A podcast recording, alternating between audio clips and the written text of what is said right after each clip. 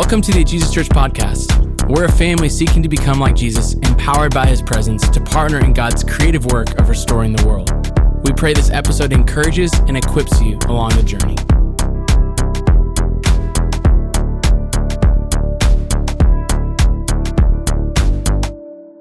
Welcome, welcome, welcome, everyone. Go ahead and grab a seat. And we're so glad to worship with you. My name is Tim. And I'm Brittany. Yeah, so we get the amazing privilege of pastoring here at AJC. I love Easter. Any other Easter fans in the room here? Yes. I mean, it's an amazing time. Not only do we get to talk about Jesus and what he did uh, in that incredible moment so many years ago, but we also get cookies. I mean, there are there are actually cookies out there. So I don't know if any of you saw. Did anybody see the cookies? Did uh, any? Do I have any cookie fans out there? Yes, cookie fans. There we go. Cookie fans. Oh, oh, oh there, oh, there you go. Sorry, sorry. I mean, there's actually a not a couple in there, so you can share them. If Jesus was here, he'd break them up and they'd, he'd feed everyone with them. So, I think you might have embarrassed your children. oh, sorry, sorry. Okay. Hey, anyways, as Shelby mentioned, uh, it's our passion to partner with God in the renewal and restoration Yeah. of this world by being a King Jesus family. And we've spent the last four weeks preparing our hearts for this moment, uh, centering ourselves in the story that puts King Jesus at the center. We are here for him. Yeah. And for almost 2,000 years, the church has greeted each other in a really special way every Easter. Because Easter is such an important day for those of us who follow Jesus, it's the day we remember how Jesus arose from the dead. So, church, he is risen. He's risen indeed. Amen, amen. And Resurrection Sunday is God's answer to the enemy's lie in the garden. Because God so loved the world. He loved the world in this way that he sent his one and only Son, that whoever would believe in Jesus would get life, real life. And this is the story that we get to live out. So we're going to take a look at it. Uh, if you need a Bible, go ahead and raise your hand. There's men and women around the room that would love to get a Bible into your hands. Uh, if you don't have a Bible, you're welcome to keep this one. Uh, but we're going to be looking at Luke 24. Uh, and this is this account of Jesus' resurrection moment. So once you get there, go ahead, uh, open Luke 24, and then once you're there, stand on up to your feet because Britt's going to read that text over us. Okay, Luke 24, 1 through 8. On the first day of the week, very early in the morning, the women took the spices they had prepared and they went to the tomb. They found the stone rolled away from the tomb, but when they entered, they did not find the body of the Lord Jesus. While they were wondering about this, suddenly two men clothed that, that gleamed like lightning stood beside them. In the fright, the women bowed down with their faces to the ground. And the men said to them, Why do you look for the living among the dead? He is not here. He has risen, because he told you while he was still with you in Galilee. The Son of Man must be delivered over to the hands of sinners, be crucified, and on the third day be raised again. Then they remembered his words. So, again, church, he is risen. He is risen indeed. Jesus, we bow before you today and we just sit in awe of what you have done for us. So, Jesus, we thank you for today. Today is a celebration where you chose to come back and to give us life eternal.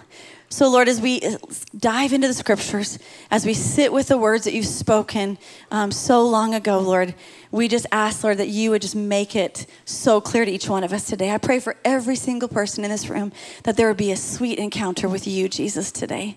Um, we love you and we praise you, and today is all about you. In your name, amen. Amen. Amen. You may have a seat. Thanks, my love.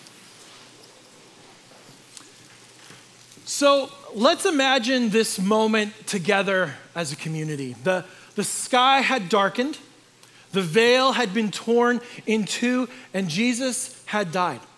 For those of us who joined us on Good Friday, Molly did a fantastic job of bringing us into the grief of that moment. The moment where Jesus hung on a cross as a sacrifice for our sin, where he cried out, It is finished. And he gave up his spirit and he breathed his last. Most of his disciples had scattered, except for the youngest, John, and a few women, and Mary, his mother. They now stood at a distance, likely weeping, likely in shock, as the crowd, ironically waiting for some miraculous intervention, slowly dissipated. Now, wanting to speed things up again, uh, the Romans began breaking the legs, the Roman soldiers began breaking the legs of the others that had been crucified. But when they got to Jesus, they found that he had already passed. So they simply speared him in the side. Joseph, a wealthy council member from Arimathea and a secret disciple of Jesus, made the bold request to Pilate that the body of Jesus might be removed from the cross and placed into a tomb. And Pilate agreed. So, so two unlikely men, Joseph and Nicodemus, both members of the very council that had sent Jesus to the cross, under the watchful eye of a few of the women who had followed and cared for Jesus, go through the grim process of removing his body from the cross. Imagine, imagine how difficult that endeavor would have been. Removing pierced hands and feet, cleaning off the blood and the gore, carrying his lifeless body to the tomb that Jo- Joseph had cut out for himself and his family, and then carefully wrapping his broken body in linen strips that were packed with myrrh and aloe to the Jewish custom. And all of this happened before Friday sunset.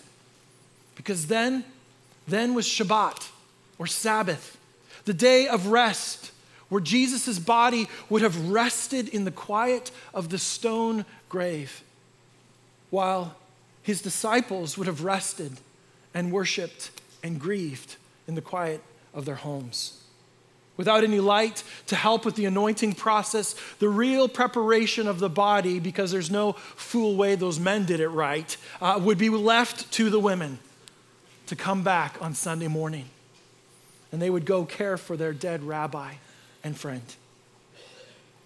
You know, when we step into moments like this one, we become deeply aware of how much life is actually ruled by death. Or maybe, put more accurately, how much life is ruled by the fear of death, the fear of what might happen.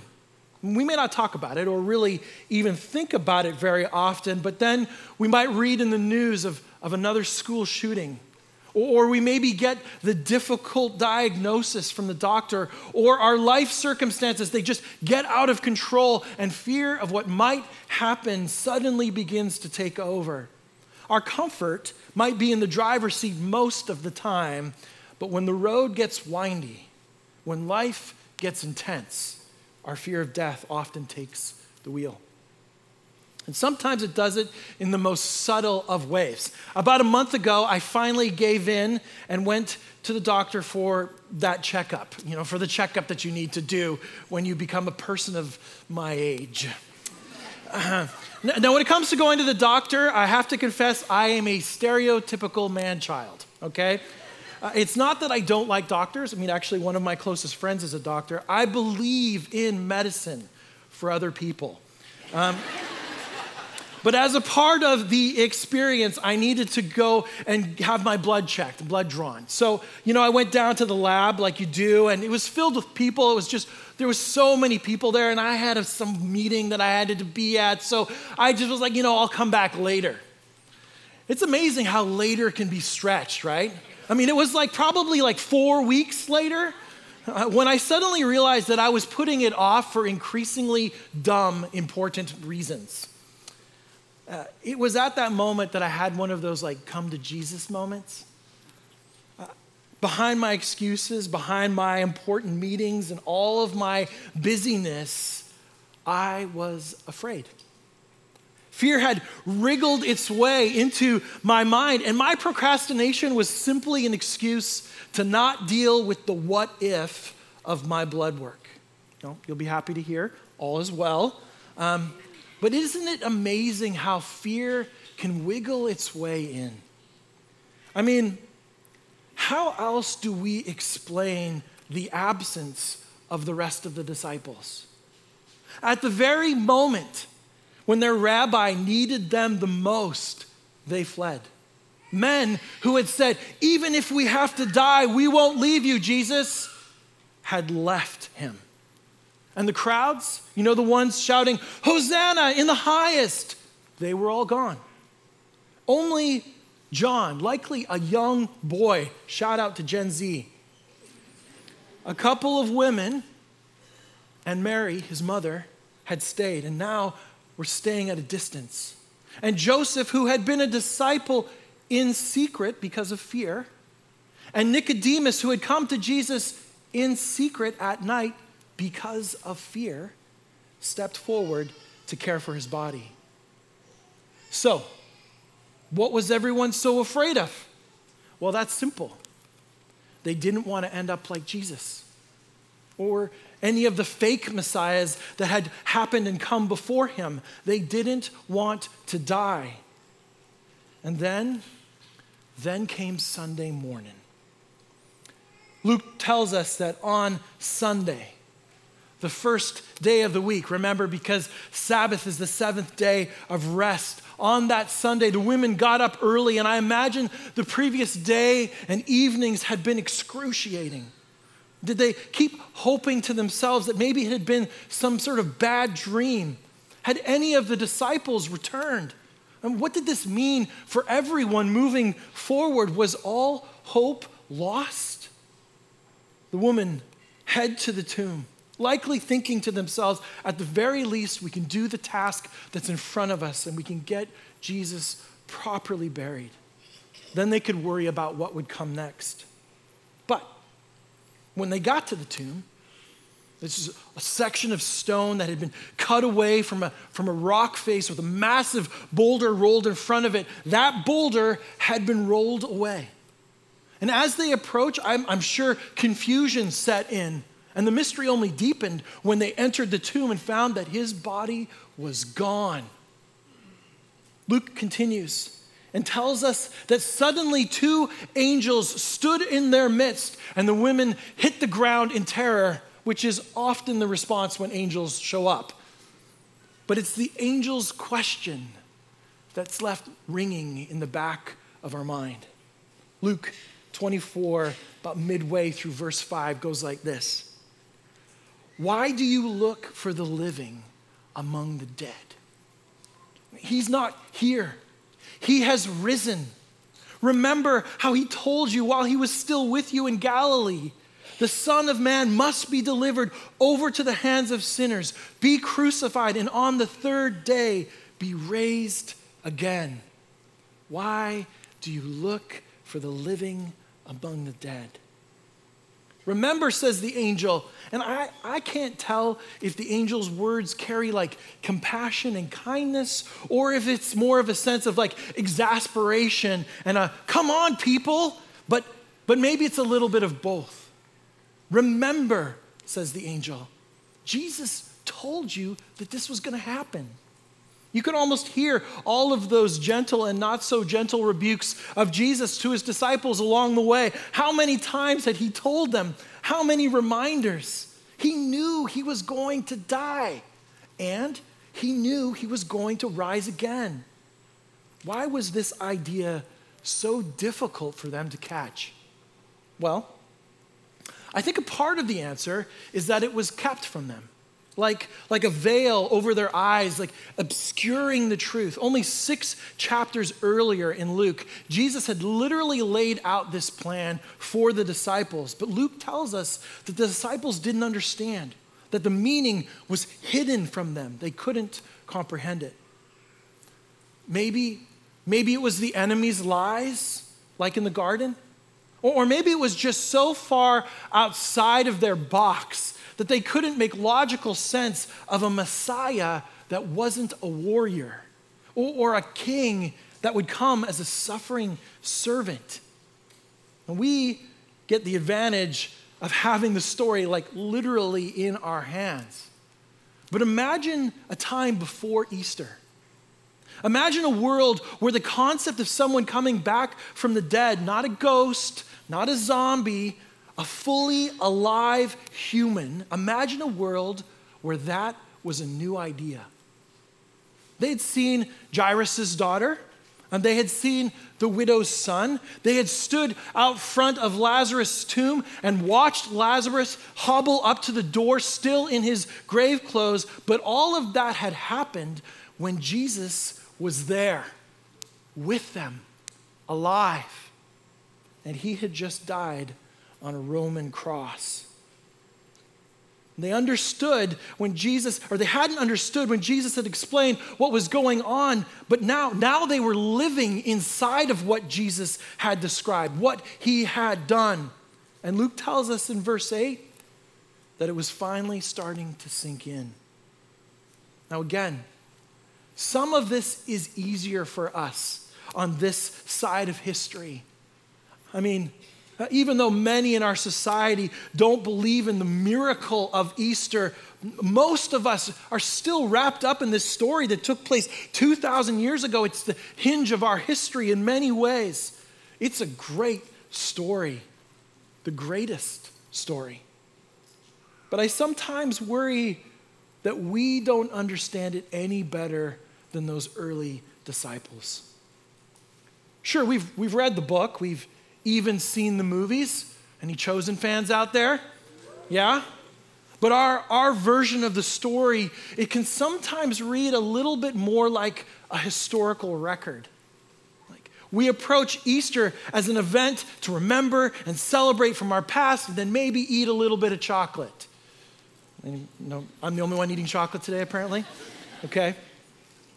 It goes something like this 2,000 years ago, Jesus came into the world sent by God. He lived an extraordinary life. He taught and did a bunch of amazing things, died brutally at the hands of the religious leaders and Rome, rose again, realigned his followers, and went back to heaven. Sound pretty close? I mean, we know that, a sacri- that his sacrifice, it paid some sort of price that we should have paid, and that his death it means life to us somehow, but it all happened so long ago. And if we're honest, sometimes our faith can look a lot more like knowing things about Jesus and his story than actually having a real relationship with Jesus and living as a part of his story today, in this moment. And I find myself wondering if the angel was here with us right now, would he be asking us the same question? Why are you looking for the living among the dead? My friends, Jesus' name may be in the history books, but he is very much alive. And his life may be used to talk about this religious moment in history, but this, this is his story. He defines it all. And although Jesus may not be walking around in the flesh right now, his spirit now inhabits his people on every continent of every color, shape, and size. And while he himself sits right now at his Father's side, interceding, fighting on our behalf in the heavens, he is very much alive. The story of Jesus did not end on Resurrection Sunday, but death did. And it's because of that Sunday morning 2,000 years ago, the moment where Jesus broke free from the bondage of death, that we can truly live free today, in this moment, now. Luke would later write down Peter's first sermon in Acts 2, where he's addressing the growing crowds. And he's talking about this very moment, telling them that God knew what he was doing when he sent his son to the cross because he knew he was going to raise him from the dead. Acts 2:24 says this. God raised him from the dead, freeing him from the agony of death because it was impossible for death to keep its hold on him. Impossible. Jesus was the author of life. And Peter tells his listeners that there was no way that death could keep Jesus in bondage. It was impossible. Like those moments For any of those in the room that have kids, you know, especially boys, where you get on the floor and you're wrestling with them, and they, and they are so sure that they have you pinned, right? They're so sure. And then you just stand up and shake it off. I keep telling my kids, it's like, it would be the same now. Like, I can still shake it off, right? No, it's not possible. I, just when the serpent of old thought he had God's son wrestled into the grave, Jesus broke death's bonds from the inside out. And he broke them permanently. The Apostle Paul would later write in Romans, Romans 6, for we know that since Christ was raised from the dead, he cannot die again. Death no longer has mastery over him. Jesus has become the master. Death no longer has any power. It's like he kicked the door right off the hinges. And what's more, He's extended that gift of life to everyone who would believe in him, to everyone who would call on his name. Paul would later tell a young church planter named Timothy in 2 Timothy 1 He has saved us and called us to a holy life, not because of anything we have done, but because of his own purpose and grace. This grace was given us in Christ Jesus before the beginning of time, but it has now been revealed through the appearing of our Savior, Christ Jesus, who has destroyed death, destroyed death, and has brought life and immortality to light through the gospel, through the good news. Jesus now calls us to his set apart life. He beckons us. He's like, he's standing at the door. He's like, come on, let's go.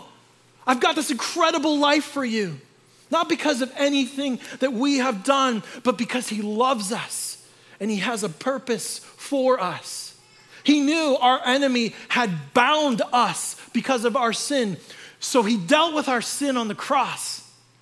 And then he broke, destroyed death itself through his resurrection. And what does he leave us with instead? Instead of the death, instead of the bondage, he leaves us with life and immortality. A bit better than chocolate eggs. Right? Am I right? And this is the bit of God's story that I, I sometimes think we miss. A place where that the angel's question, it should provoke us.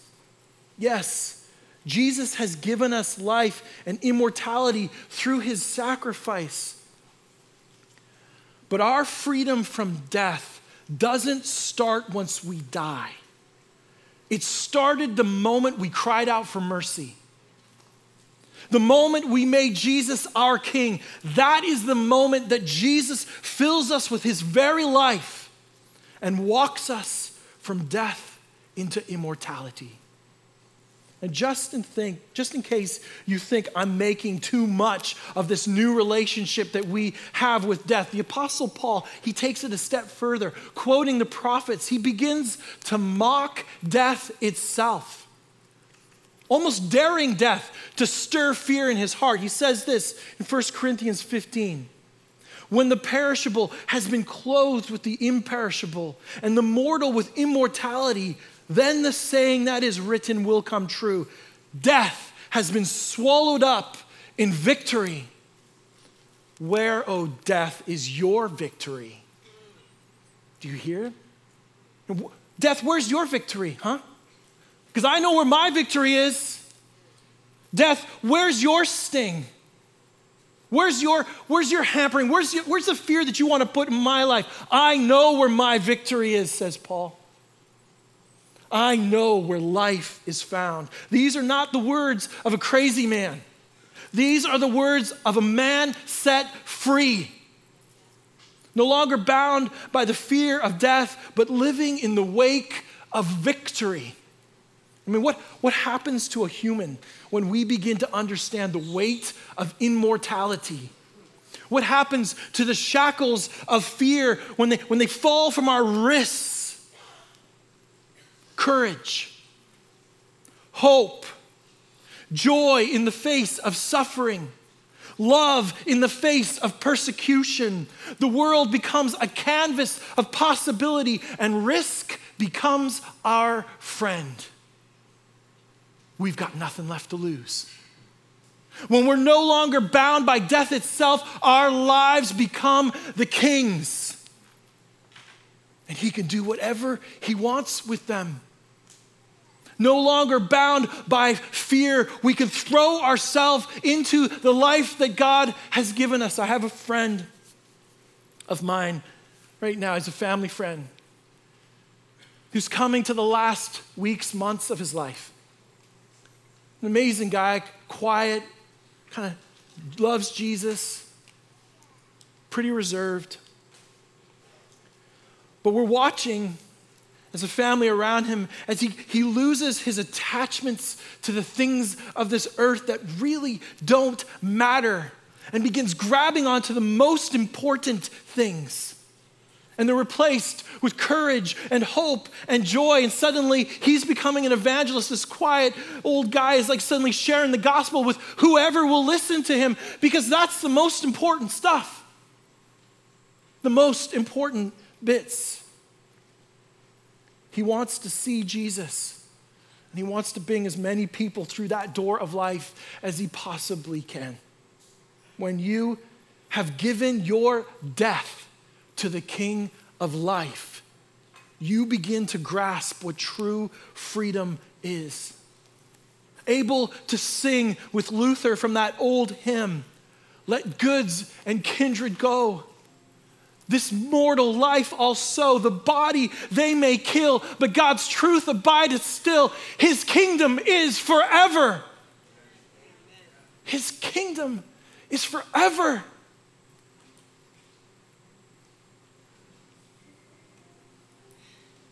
We lose connection with the 70 or 80 years that Jesus has given us, and we remember that everything beyond this is where real life is. This is just the beginning bit, the intro to the story. When we give our death to the King of life, we start to live lives set free. Jesus said it best to Martha only moments before he would raise her brother Lazarus from the dead in John 11. I am the resurrection and the life. I am the resurrection and the life. The one who believes in me will live even though they die.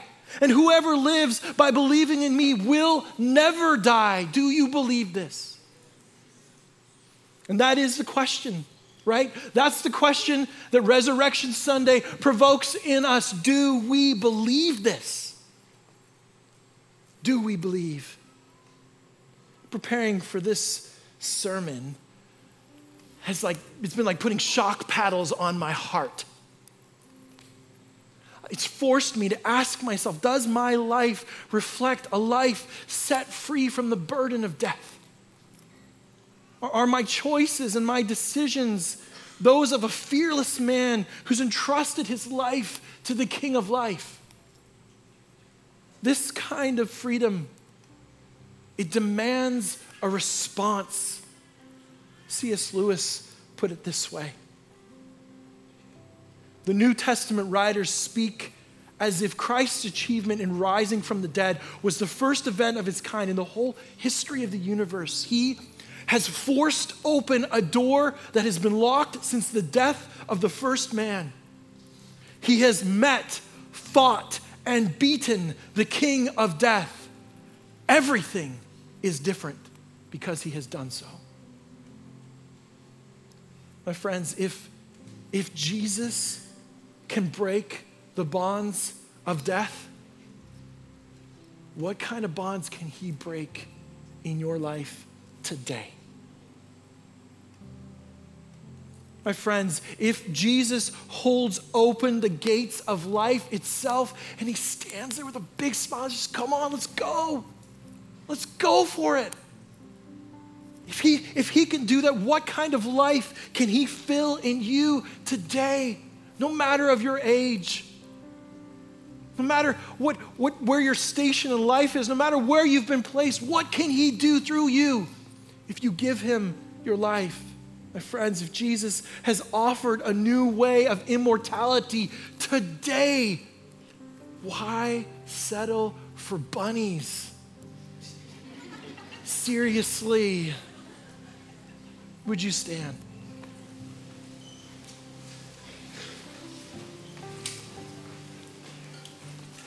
My friends, I, I feel like there's, there's, a, there's at least a couple different sets of people in this room today, but one group is in this room and you came here, maybe you were invited, maybe you've been to church a, hundred times, a thousand times.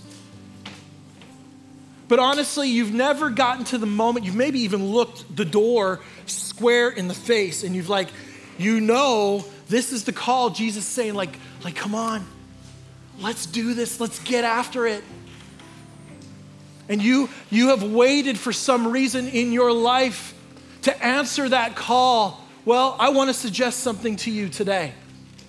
Today is the day to answer. Today is the day to run through that door. We have a baptismal tank right there waiting. Go home full of joy, covered in water. Today is a good day to get soaked. You're going to get soaked anyways. If you have not given your life to Jesus, if you have not been baptized, today is an amazing day to say, Yes, Lord, I want it all. Not just a little bit of this life, I want all that you have for me. To live fearlessly, courageously, set free. I want the chains to fall from my wrists. I want to walk out the door a new man, a new woman. Today is the day. And I'd like to pray for you. Lord Jesus, we just thank you so much for what you did, for the way that you stood up after death and walked away. Thank you, Jesus, for being a God that sees us, that knows us, that loves us. And you don't, you don't abandon us. You've kicked the door down, and now you stand there and you beckon us. You don't force us through. You simply sit there, stand there saying, I have so much good for you. Would you give us the courage today to say yes, Jesus? Fill our hearts with more of your presence and beckon us into the waters, beckon us into the life that you've called us to. We love you, Jesus. This is all for you. It's in your name we pray. Amen. Thanks for listening. For more resources and to partner with us through giving, visit us at jesuschurch.org.